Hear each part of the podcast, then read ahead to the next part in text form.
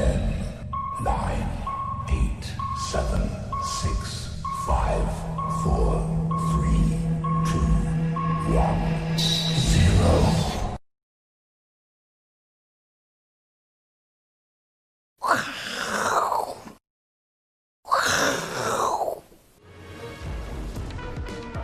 大家好，欢迎收看，我是金钱爆，带大家了解金钱背后的故事。好，那今天呢，我们的大 K 还是啊这个病号中。好，那节目一开始，我们要帮大家做一个卫教。好，那这个这一次呢，这个大 K 的这个状况呢，大家应该都比较清楚了。哈，就是说在这个带状疱疹的部分，好，那比较常见的这个带状疱疹的部分，它是都是在躯干比较多啦，不过也有长在。呃，这个脸上面的看到，其实不少人哦，包括像是主播啦，吼，其实艺人等等哦，舒淇也有长长过在脸上的带状疱疹。那你看这个大 K 也是哦，那最近的状况听说比较好转一点点哦。那不过因为进入现在开始季节要进入到秋冬的时间点，听说它是好发的一个季节，所以要请大家注意。那最主要它会怎么样？它会有可能哦，会出现的是水泡跟脓包，还有就是会神经痛，就是说你莫名其妙觉得哎自己好像。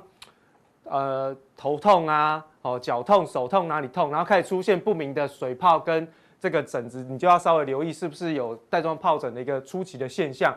所以呢，大家特别留意哦，因为如果没有应对好的话，它有可能会造成永久的神经痛。这神经痛很痛苦哦，它痛起来是非常非常痛苦，你没有得过你不知道的哦。那所以呢，它甚至呢，如果你长在脸上，有可能会造成。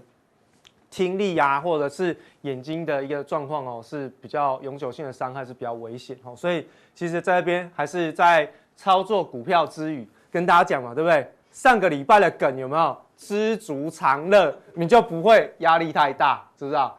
不会压力大就哦，皮抓就不会在你身上出现。好，那这个是简单帮大家喂教一下，当然也是祝大家身体健康。那当然，如果呢，大家继续帮大 K 集气，你看，听说我们昨天的这个留言，你是高达两百多则以上，你看大 K 的病情就好转，对不对？如果我们在今天呢，再继续帮大 K 集气，是不是他好的特别快？他就会提前回到我们的节目来跟大家见面。所以，如果大家哦有什么话想要对大 K 说祝福的话，欢迎大家在下面留言喽，OK，好不好？好，那接下来呢，我们就进入到今天的这个哦主题啦，好，所以我回到原来的位置来，好。好，那我们今天呢，还是帮大家掌握是美国股市的一个状态，然后那最近的美股呢是持续的往上创新高，哦，那这个当然是看得出来。那等一下我们告诉大家，美国股市的结构不太一样，那看法呢跟上个礼拜都一样，没有什么改变。但是你看到最近的美银美林，我们上个礼拜利用的是高盛哦看多美股的报告来告诉大家说，诶，他们是怎么样去判断接下来美股的。预测哦，就是说利用标普五百的目标价去做判断。那接下来美银提出了一个警告哦，他认为简单来说就是一个策略叫 sell vaccine，就是卖出疫苗。换言之，就是说当疫苗的利多出来之后，请你赶快跑。好，简单来说就是赶快跑。好，那现在目前呢，美银美林哦，他们针对于市场的一些基金经理人哦，这些基金经理人有一百九十个。管理的资产非常的大，哦，庞大的数据来到五千两百六十亿的美元，哦，那这些基金经理人一百九十个怎么看最近的美国股市？你看到，诶，他们对于最近的美国股市的报价的上涨都觉得比较乐观，那甚至呢，这个股票配置呢，也都已经创下了二零一八年一月份以来的最高水平，代表现在怎么样？呃，不管是基金经理人还是市场上的投资人，还是罗宾汉们，对于美股的期待都非常非常的高，对不对？那另外呢，我们就来看一下说，哎，这些基金经理人他们的一个资产配置的一些变化。过去两年，你手上只要没有科技股，你你的绩效一定输人家，对不对？到了最近选举结束之后，我们来看一下他们资产变化好不好？你看到最主要是什么？小型股喽，哦，现在开始已经开始进入到小型股大于哦这个中大型股哦，这是小型股配置为主是第一名哦。那第二名是什么？EM 就是新兴市场哦，新兴市场。再来呢是股市。那尤其呢，在接下来我们看到，哎，价值股大于成长股，哎，这是我们上个礼拜的一个主轴，对不对？有跟大家讲过哈。那接下来我们看到最热门的科技股在哪里？哦，从上面就叭叭叭叭掉下来了，已经跌落神坛，来到中间了。哦，你看它的比重哦，跟第一名的小型股差多少？哦，非常巨大，对不对？好，那所以呢，其实呢，在这一些基金经理人部位调整的同时，会影响到，哎，不要不要忘记哦，现在是美国二零二一年的第一季已经开始了哦，二零二一年的第一季已经开始，他们在第一季已经开始进行他们二零二一年全年度的布局，所以呢，你看到当他们的策略在转换的时候呢，哎，我们如果要去进一步的参与美股的投资。是不是也可以参与哦？就是参考一下这些基金经理人对于市场上结构变化的哦一个策略哦，那做一些调整好，所以这个不是告诉各位说美国股市会崩盘，也许到最后美国股市的泡沫做出来，做头做完之后它会跌，但是现在至少还没有看到很明显的迹象，但是它的风向正在转变，结构正在调整。好，那我们就来看一下哈，其实呃用标普五百指数来进行一个对照啊。过去我们是用道琼，对不对？道琼工业指数的这个走势跟一九二九年的经济大萧条的这个股票市场来去进行对照嘛。那我们这一次呢用标普五百，那蓝色的是二零二零哈，绿色的是二零零九哦，那红色呢就是一九八七年的这个黑色星期一的时候。好，那我们就来看一下，现在来到了命运的十字路口哦。哦，命运十字路口，也就是说，接下来标普五百它到底是会复制二零零九的这一条路，哦，两千零九年这条路往上攻，再继续涨，继续创高，就如同高盛我们上个礼拜给大家看的高盛的预期一样，往四千点以上去做靠拢，哎，它就是走两千零九年，还是说当它进行打底，呃，这个做头，哦，头部运动完成之后，跌破颈线。会开启一波一九八七年黑色星期一的走势，这个其实都是很关键的时间点转折要来了。那我们就来看一下，在美银美林的部分，其实它也做了一些相关的策略的统计。好，那以现在的标普五百来说，它是以二十倍来进行一个标准，做一个中间值的平均。那这边的纵轴呢，是它的本益比。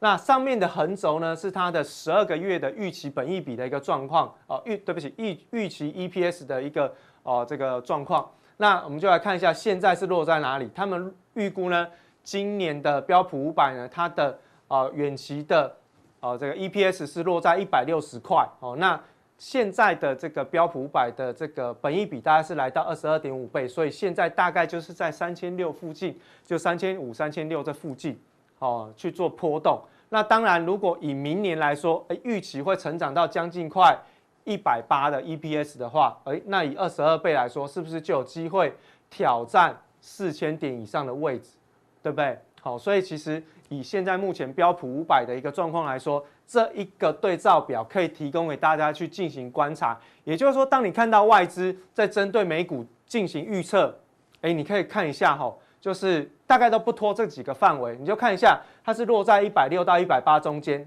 还是说一百八到两百块的 EPS 这中间？啊，你大概就抓一下本益比，就大概知道说，哎，未来明年我们标普的一个方向在哪里？吼，这提供给大家做参考咯。好，那接下来我们来看一下，在最近这短期当中表现最强势的费城半导体指数。好，那。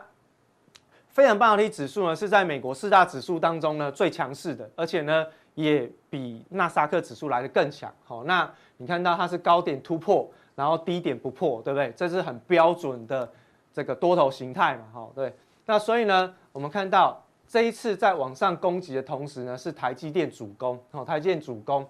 但是我们发现一个现象，过去这五个交易日，好，过去这五个交易日，就一个礼拜以前。费城半导体指数这一个礼拜只涨了二点九趴，只涨了二点九趴，而且还没过高呢。好，涨二点九趴。台积电的 ADR 是涨了十一点五趴，所以当然费城半导体指数会被台积电往上拉嘛，因为它是全值股，对不对？可是你看一下台积电的客户，NVIDIA 是下跌哦，AMD 没什么涨，高通也涨四点五而已，苹果才涨三点四二，这告诉我们一件事情，这结构是怪怪的。这结构是不是怪怪的？照理来说应该是客户好，哎，我接单的才会被你带上来嘛。因为客户看到终端的需求往上提升，我有单了，哎，我预估我应该明年的产品会蛮多的，然后呢，我的晶片会出来蛮多的，所以呢，哎，我的订单才交给台积电，所以他们先动。对预期的话，客户先动才带台积电，可现在反过来哦，台积电动，而且呢，它的客户还拉不动，有没有觉得这趋势短线上面结构有点怪怪的嘛？哦，有点怪怪的哈，所以在半导体的产业当中呢，我们就用这张图告诉大家，其实半导体的产业也许在短线上面会有一些因为估值过高而有的修正，所以为什么台积电一到五百就往下拉回？虽然说今天还是。涨得还算不错，有补回去，可是你就会发现说，哎，其实这个结构好像有点怪怪的，哦，有点怪怪的，哈。好，那另外呢，我们就来观察一下美国股市的部分，哈。那上面道琼，下面是纳斯达克指数。过去呢，纳斯达克指数超级强，到了选举完之后呢，它就变成小孬孬了，哈。我们来比较一下过去的十月份跟九月份的高点进行一个连线，那当然。道琼工业指数就技术面来说，跳空往上突破，而且呢，它也去站上了这个长呃上影线的高点，所以呢，道琼非常的强，道琼非常的强。那你看到纳斯达克指数，哦，同样的是高点的连线，可是呢，它却还没有突破这里的高点，而且它还只是在刚刚突破而已。你看到道琼一突破上去之后，就一路不回头了，就一路不回头。所以到底谁强？所以现在的结构你应该选谁？好，所以现在的结构你应该是选谁？当趋势在转变的时候，一定会有讯号啊，讯号不就在这里吗？对不对？讯号不是在这里吗？所以到底谁强？那如果你要参与美国股市投资的投资朋友，你知道方向在哪？啊，不要再跟我讲说道琼工业指数是什么，好吧？道琼工业指数了嘛？啊，不就是传产吗？啊，不对，对不对啊？纳斯克是，当然很多产业都有纳斯克挂挂牌，但是呢，纳斯克指数是以高科技产业为主，所以呢，它就是传产高科技，传产高科技啊，到底谁强？啊，就是传产强嘛。那配合上我们刚刚一开始破题跟大家讲，成长股跟价值股，成长股、价值股、成长股、价值股，那你知道方向在哪吧？对不对？好，好。那接下来我们来看一下在美国股市的一些相关的流动性。好，那这个呢是聪明钱指数跟标普五百的关系，橘色的是标普五百的指数，蓝色的是聪明钱指数。那你看到在这一波往上反弹的时候，聪明钱是一直在往下做递减，好，在减的，在减码的。所以你可以看到在前面有一次，好，在今年年初的时候，诶，当股市还在创新高，聪明钱指数却是在一直往下减码的时候，没多久，诶，股市就往下修正了。没多久，股市就往下修正，好，所以其实很有可能哦，会有经历一波短线的这个修正。那至于跌深，还是它自己会不会崩盘，还是说它会跌多深，我们不确定。但是你一定要先确定一件事情是钱不见。那聪明钱呢，代表什么？就是大型的机构法人，就刚刚我们一开始讲那一百九十个啦，就是那一百九十个基金经理人跑掉了，对不对？跑掉了嘛，哈。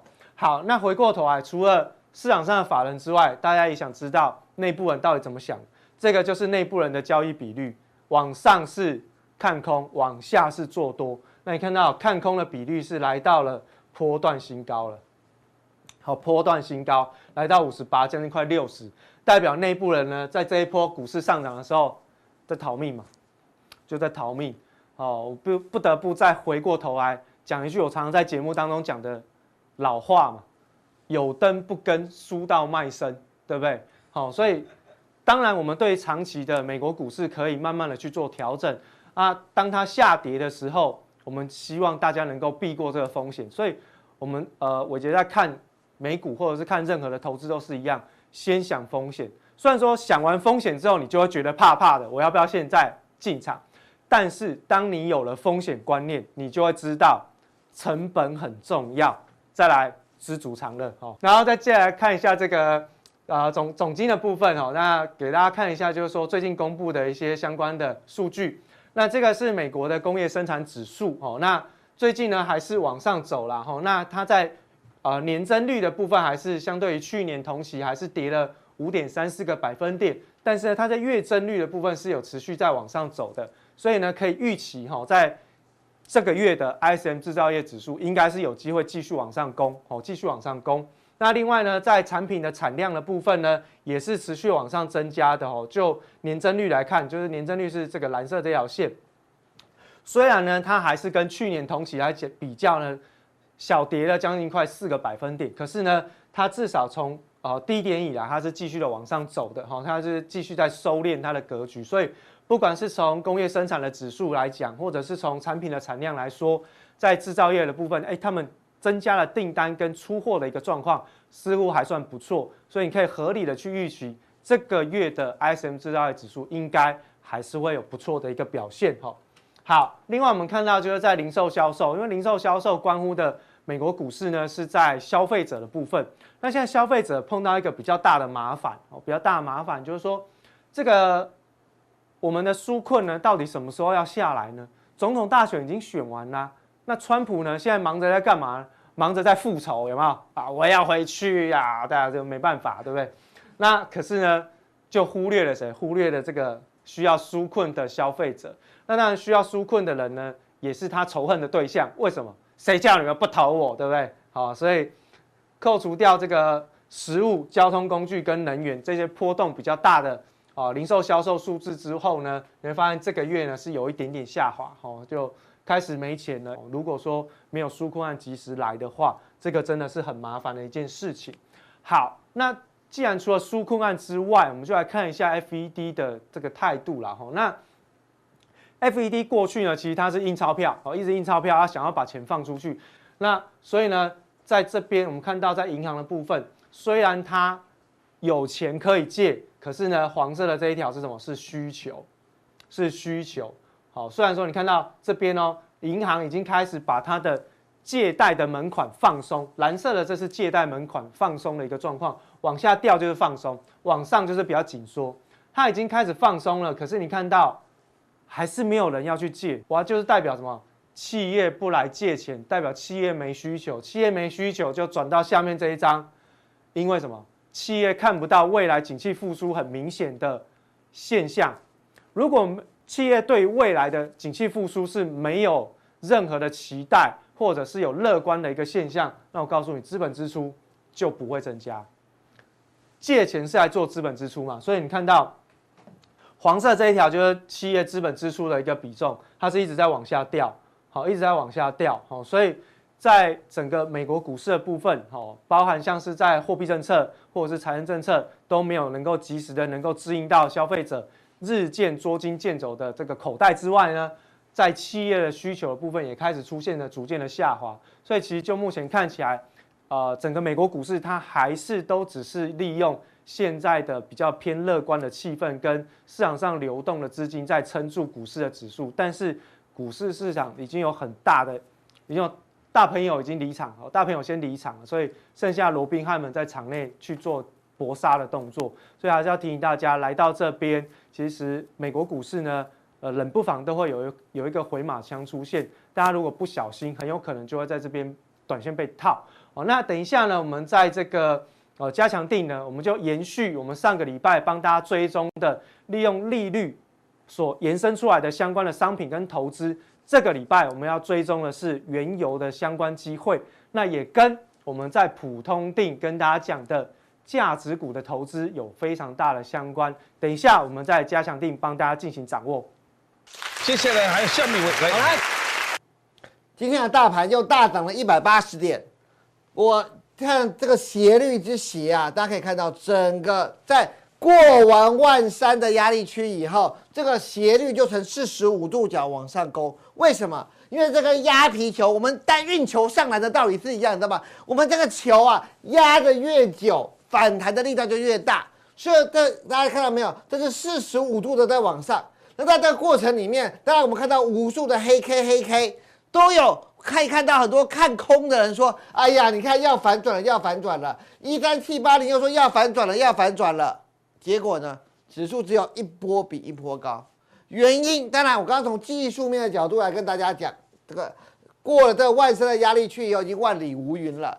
第二个，从这个筹码面的角度来讲的话，钱 come back。大家不看阿诺·史瓦辛格的名言：“I am back。”什么东西 back 了？外资的钱也 back 了，大家都回来共襄盛举这一场资金 party 了，所以指数还在往上涨。第三重点，每一个讲股票就讲到什么基本面，台股的基本面到底好不好？我举一个例子给大家听啊，现在是一三呃，今天收到的这个一三七七三挑战，几乎快要到一一七七三，一一七八的前高。重点来了，你觉得台股贵吗？贵跟不贵有一个恒常性的评量标准，就叫本益比嘛。你总要有个基础性的衡量嘛。你跟我讲台股的基本面的这个到底是贵还是便宜？我举一个台积电为例子好了啦。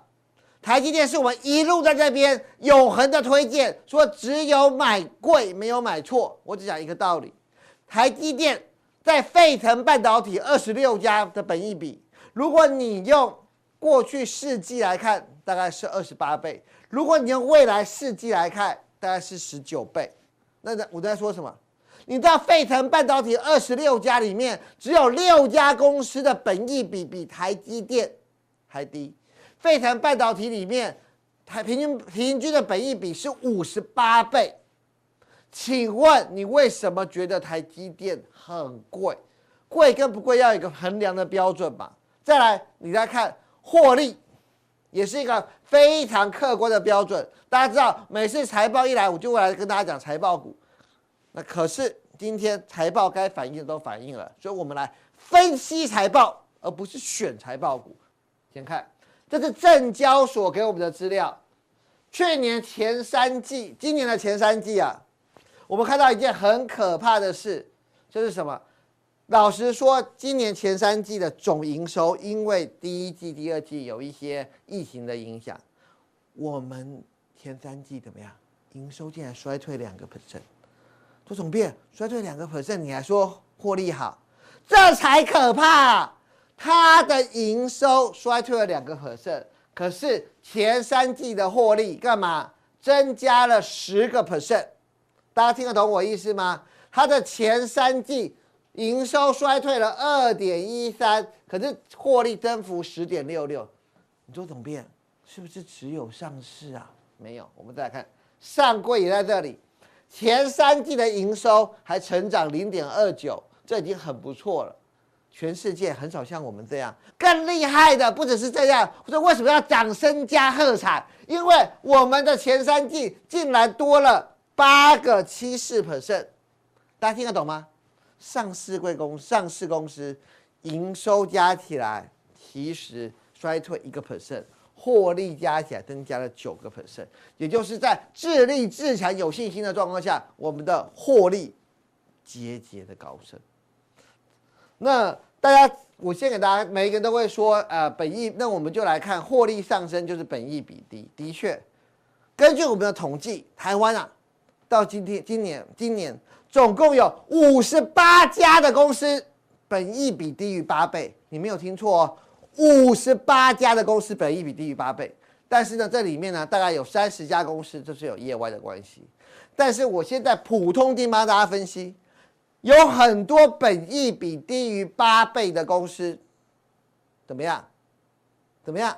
它可能并不是你要买的。我先举个例子，叫台达化，它第三季的获利非常的好。我记得在高档投信开始转卖的时候。我一在金钱豹的节目提出疑虑，为什么？因为它的成本是 SN，可是 SN 的报价开始往上涨，而 ABS 的报价持平，所以就它第四季的获利开始往下。所以你看，即使它的本益比低于八倍，它的股价从投信开始就开始卖出。这是我在金钱豹的时候也跟大家聊过。第二个，最坏的时候，最好的时候也过了，就防疫概念股。大家知道，两个疫苗都过了。就算最差，大家认为明年也都会达到。我跟你们讲，本益比的关键是什么？我说过，恒大今年赚二十，就算赚二十五，明年就算也赚二十五，赚五十好了。未来从两年后有疫苗的本益比都是一，那恒大的本益比应该是多少？一，一百一，就是一百一扣掉是吧？扣掉五十等于六十，六十恒大现在本益比正确的说法应该是六十二倍。因为就是你要多久把你的获利赶回来嘛？本一笔最原始是多久的心思，你的获利可以赶上你的股价。所以恒大是本一笔高，是因为最好的时候已经过了。一样的道理也在热映，最好的时候已经过了。那这一档公司，很多人问说，总编为什么你会说最好？这档公司是一个关键，什么叫最好的时候过？第一，和硕有两个代工，第一个是 NB，大家都认为 NB 现在可能今年是一个比较好最好的时候。第二个，什么时候你会被人家穿小鞋？你知道和硕之前这一根长黑，但马上就涨上去了嘛？为什么长长黑？是说他在上海厂运用这个攻读生，你们觉得这很大吗？这件事情啊，理论上啊，大家喝喝酒聊聊天就可以摆平了。但为什么喝酒聊天不能摆平，还下了国际媒体？因为有人不想摆平嘛，大家听得懂吗？有人不想摆平，有人把事情想小事化大，大事化天，那是谁？就是想把和硕转单转给立讯的人吧。有人就是一直要让和硕供应链消失，那不是要红海，因为红海可能跟他分庭抗礼，就是大陆。所以我认为和硕虽然我告诉大家本益比真的不高，今年大概赚八块钱，今年会有好的配息，可大家都认为它最好的时候过了，因为它可能会丢掉苹果的订单。再来是货运，为什么最好的时候也过了？我也教过你们，货运你说总编现在长荣航跟华航一直涨，长荣航跟万海一直涨，货柜供不应求哎，那我们应该来买货柜承揽月，为什么不行？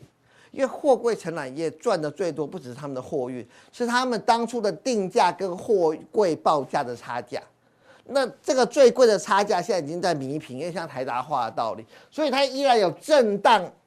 但是你可以看出来，它今年可以赚七块，但是它明年但只能赚六块。所以今年来看，本益比有没有低于有没有低于八倍？有啦，导致说真的有，但是它不会是一个大波段的进攻。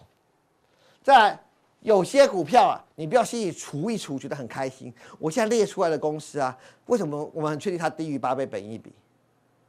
因为它连前三季都没八倍，你没听错啊，不算第四季。有人说，有人打球会说什么？我单手让你啊，这些人会说什么？我让一季给你啊，我一季都不赚钱，让一季给你，我都没有八倍，这叫旺旺宝。旺旺宝光前三季就赚了二点五元以上，所以甚至光前三季就没八倍，对不对？那这样子的公司到底值不值得买？你就会发现，它一直都赚这个钱，可是它一直都不起来。那这样的情况下，恒常性低本益比的公司，投资人就无需追加。那还有恒常性低本益比的公司，万达光电只是其中一个举例，因为它是一个族群。就像我刚刚讲的，旺旺宝只是一个举例。意思它包括了新宝，二八五零的新新宝，也包括了第一宝，他们全都是拿一季让你本益比就八倍，他们会不会涨？不会涨，因为他们一直都是本一比六七倍的公司，从他们几乎高获利开始就这样。那万达光电它就是一个小尺寸，我们发现小尺寸有三家公司：三零三八的全台，五二二零的万达，然后再加上。呃，八零四九的精彩，这三家公司也都是本益比低于八倍的公司。可是因为大家对小尺寸面板的模组有疑虑，所以他们都是一个恒常性低本益比的公司。再来还有一个恒常性低本益比的公司，我现在列出来，只是说你不要看到八倍就想冲进去买。对，它叫易登，易登本来它在通路，它的本益比就不是很高。那所以，所以它你看它前三季的本益比也只有八倍。可是它的股价就大概涨到二十块就不涨了。IC 通路里面还包括了三零三六的文业，我今天都是拿一档来做解释，把整个族群三零三六的文业也是长期本益比没有八倍。那如果你因为看到八倍，你就兴冲冲的说，哎呀，这没有八倍，我要买到十倍，那不行，因为这些股票的长期就是这样。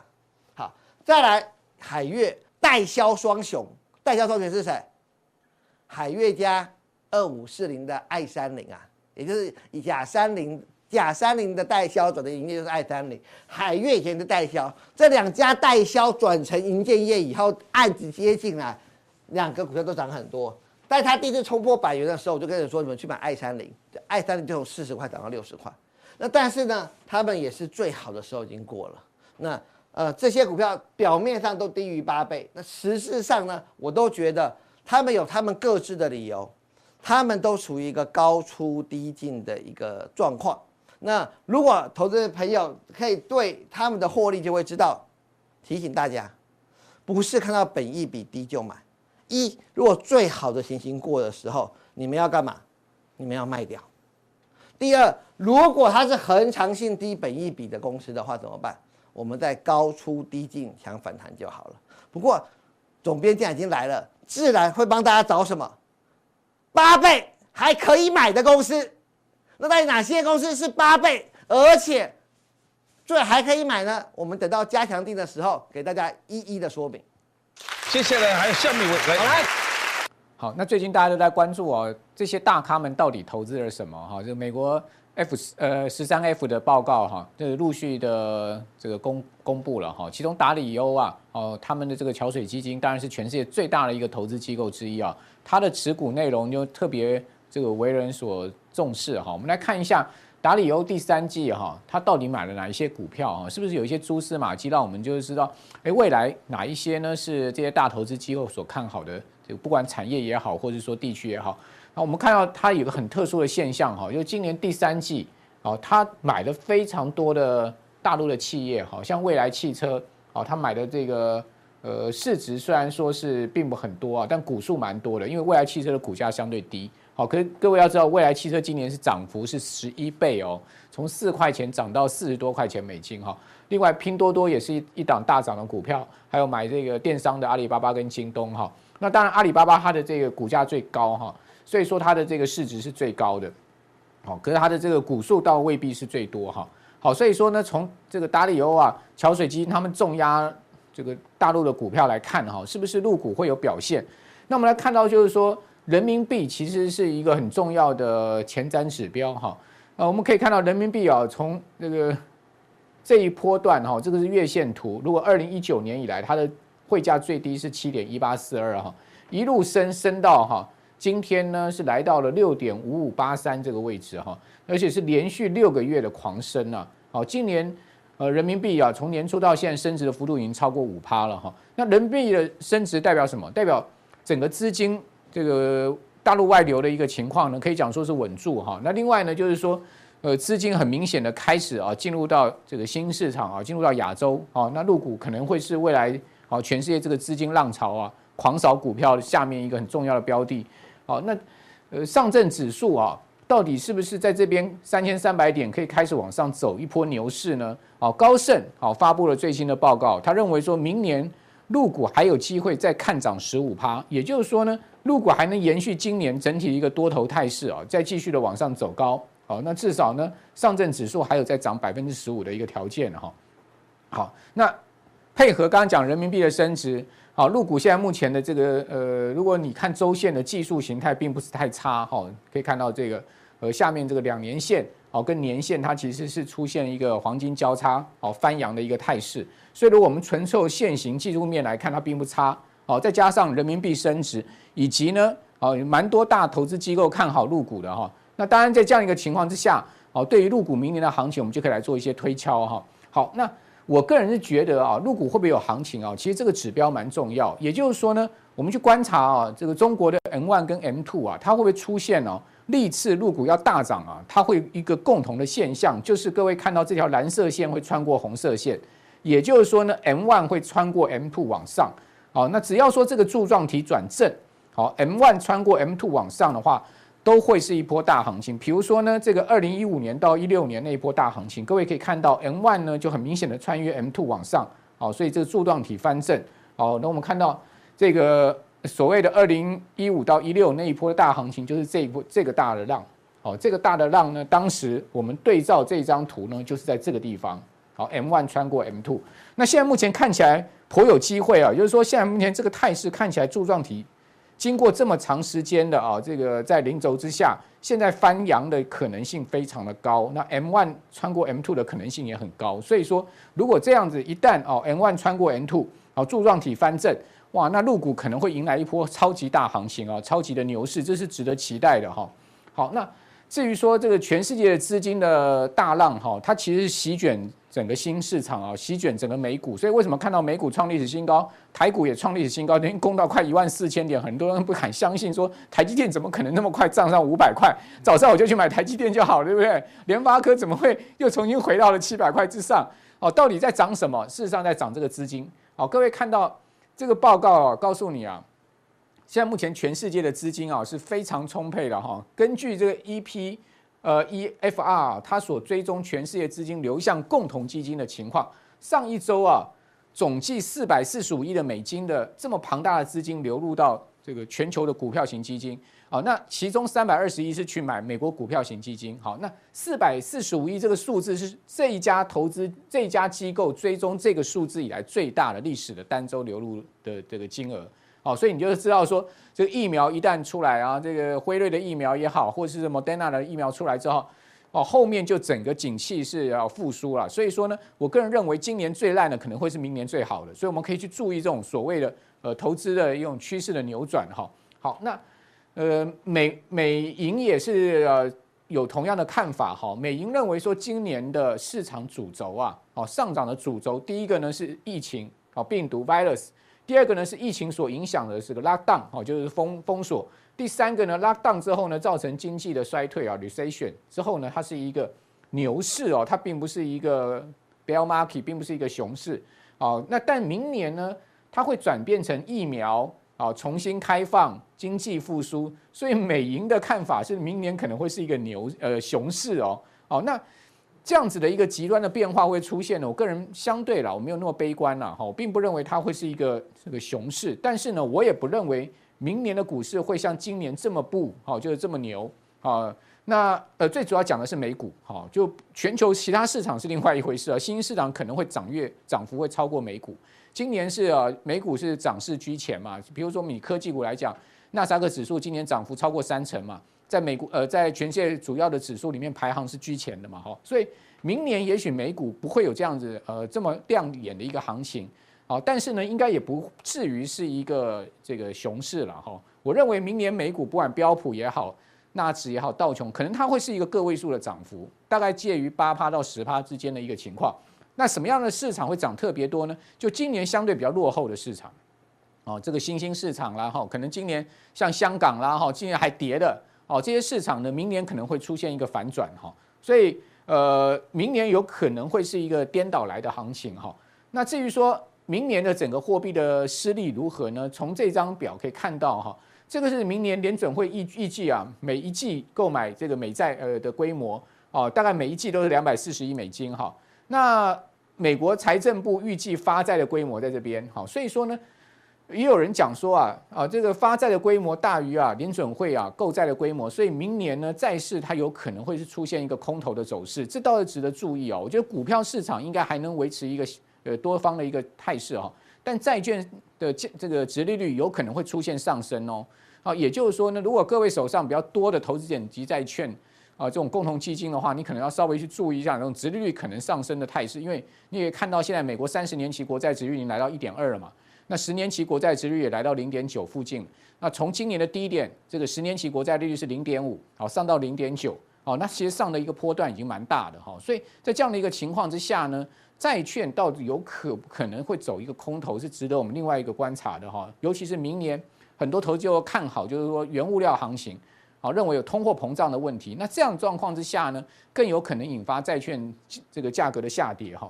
好，那景气复苏是肯定的。好，各位可以看到这所谓的 forward 企业的 EPS 哈，全世界的，它明年呢在美银的一个看法下，它会转成正报正正的，哈正成长啊。所以说，景气的一个翻扬哈，它会带动某些现在目前大家看起来比较烂的这个产业。啊，落后的哈，或者说疫情受害的，明年可能会出现不同的光景哈。好，那尤其是各位看到上周啊，标准普尔五百指数全周涨幅大概两趴了，但是有一个板块呢，居然可以涨了百分之十六，哦，就是能源哦，energy 这个 sector 哈，就是说过去大家最不看好的这个大的一些油公司啊，油气油气的公司啊，或者钻探的公司啊，哦，这在上周呢，他们全面的大涨哈，涨幅呢非常惊人哈，所以说，呃，这就是我刚刚所讲的。明年有可能会涨这些股票，好像美埃克森美孚啦、Chevron 啊，今年都跌了非常多的这种股票哈。明年有可能会它是一个咸鱼翻身，好，那入股也有也有可能会是这样状况哈。那我们来看一个 ETF，给大家介绍一下，这个叫做 XOP，好，XOP 呢这个 ETF 呢就是 SPDR 的 Oil and Gas，好，这样的一个 setter，就是我们讲能源这个板块上面的一档 ETF，好，如果各位不知道怎么去选这个能源股的话。其实你可以去注意这档 ETF。各位看到上个礼拜它全周涨幅是百分之二十，好，涨了两成。那你说它涨两成很多吗？哦，涨了这个八块钱，好，涨到四十八块。它它去年的高，二零一八年的高价是一百八十一啊，也就是说它从一百八十一跌到剩三十啊，好，这已经不知道腰斩，这已经不知道斩到哪里去了，对不对？可能剩下脚跟了。好，那从二十九现在回到了将近五十，好像涨很多。事实上，你去跟它的过去的高价比，那真的是差了天差地远，对不对？所以，如果这种这种呃股票一旦要发动一波涨势的话，哇，那它的价值回复呢，相对就可能会是那种倍数行情就很惊人了哈。好，那另外呃，给大家看一档这个呃美国最大的铝业公司叫做美国铝业，好，它代号是 AA，好，各位看到。A A 的股价上个礼拜也涨了十四趴，哦，那 A A 从六十多块钱，哦，二零一八年当时跌到 这个今年剩下最低是五块钱，现在回到了这个十六块，哇，五块钱涨到十六块，涨了三倍啊，好，涨了这么绝对绝对的这个数字是三倍，哇，涨了这么多啊，涨了这个两倍啊，你说啊，涨了这么多啊，它的涨。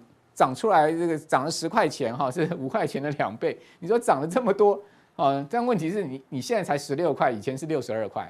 哦，这又又说明了，就是说像这种股票哈，我个人是觉得相对基期很低，它已经跌不到哪里去。你不要看它说已经涨上一大段，但是事实上你去跟过去比，哦，我们看这个周线，你会发现，诶，他们似乎还是在这个地板的这个位置哈。好，那呃像。XME 这档 ETF 也是哈，我们刚刚讲美国铝业对不对？那 SME 这档 ETF 呢，就是啊所谓的金属跟矿业的 ETF。好，你可以看到上个礼，呃呃上最近呢，它的这个呃到上周五，它的这个股价呢是突破了波段的高点啊，今年从十五块啊三月一路涨到了快三十块，也是涨幅差不多一倍。好，所以说如果说各位呃。有注意这个原物料行情的话，你就关注 XME 这档 ETF，好，跟刚刚我刚讲的这个 XOP 这档 ETF，好，好，所以说这两个 ETF 提供给大家参考。那刚刚不是讲说最烂可能是明年最好嘛？其实入股也有同样的状况哦，哦，那大陆的券商哈，他已经把这个明年的行业别啊，它的呃净利润的增速的估值把它估出来哦。各位可以看到，他认为机场啦、休闲服务、航空运输、文化传媒、化学原料。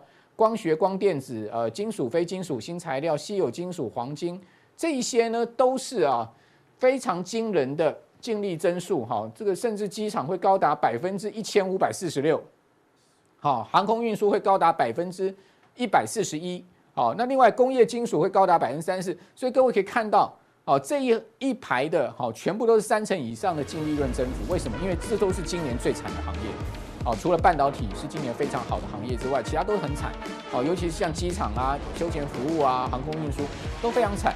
那明年就代表他们要咸鱼翻身了。所以说呢，等会儿在加强定的时候呢，我就要告诉大家，哦，哪一些是我个人认为哈，大家可以去关注的一些个股，或者是说呢，明年可以关注的一些产业的面向。